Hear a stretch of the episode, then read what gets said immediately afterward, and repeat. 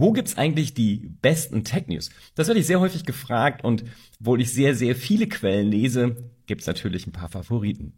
Eine ganz sichere Bank ist der Technology-Bereich von der New York Times. Super recherchiert, hochqualitativer Journalismus, kann man sich immer drauf verlassen. Aber die machen wenig im Breaking News. Das heißt, das Neueste vom Neuen findet da nicht statt.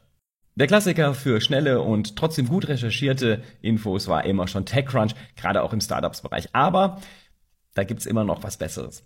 Und das ist für mich ganz klar Axios.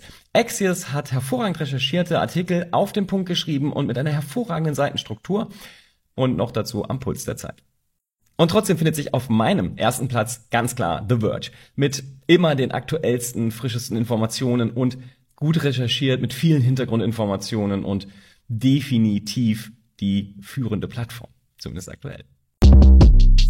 Shortcast Club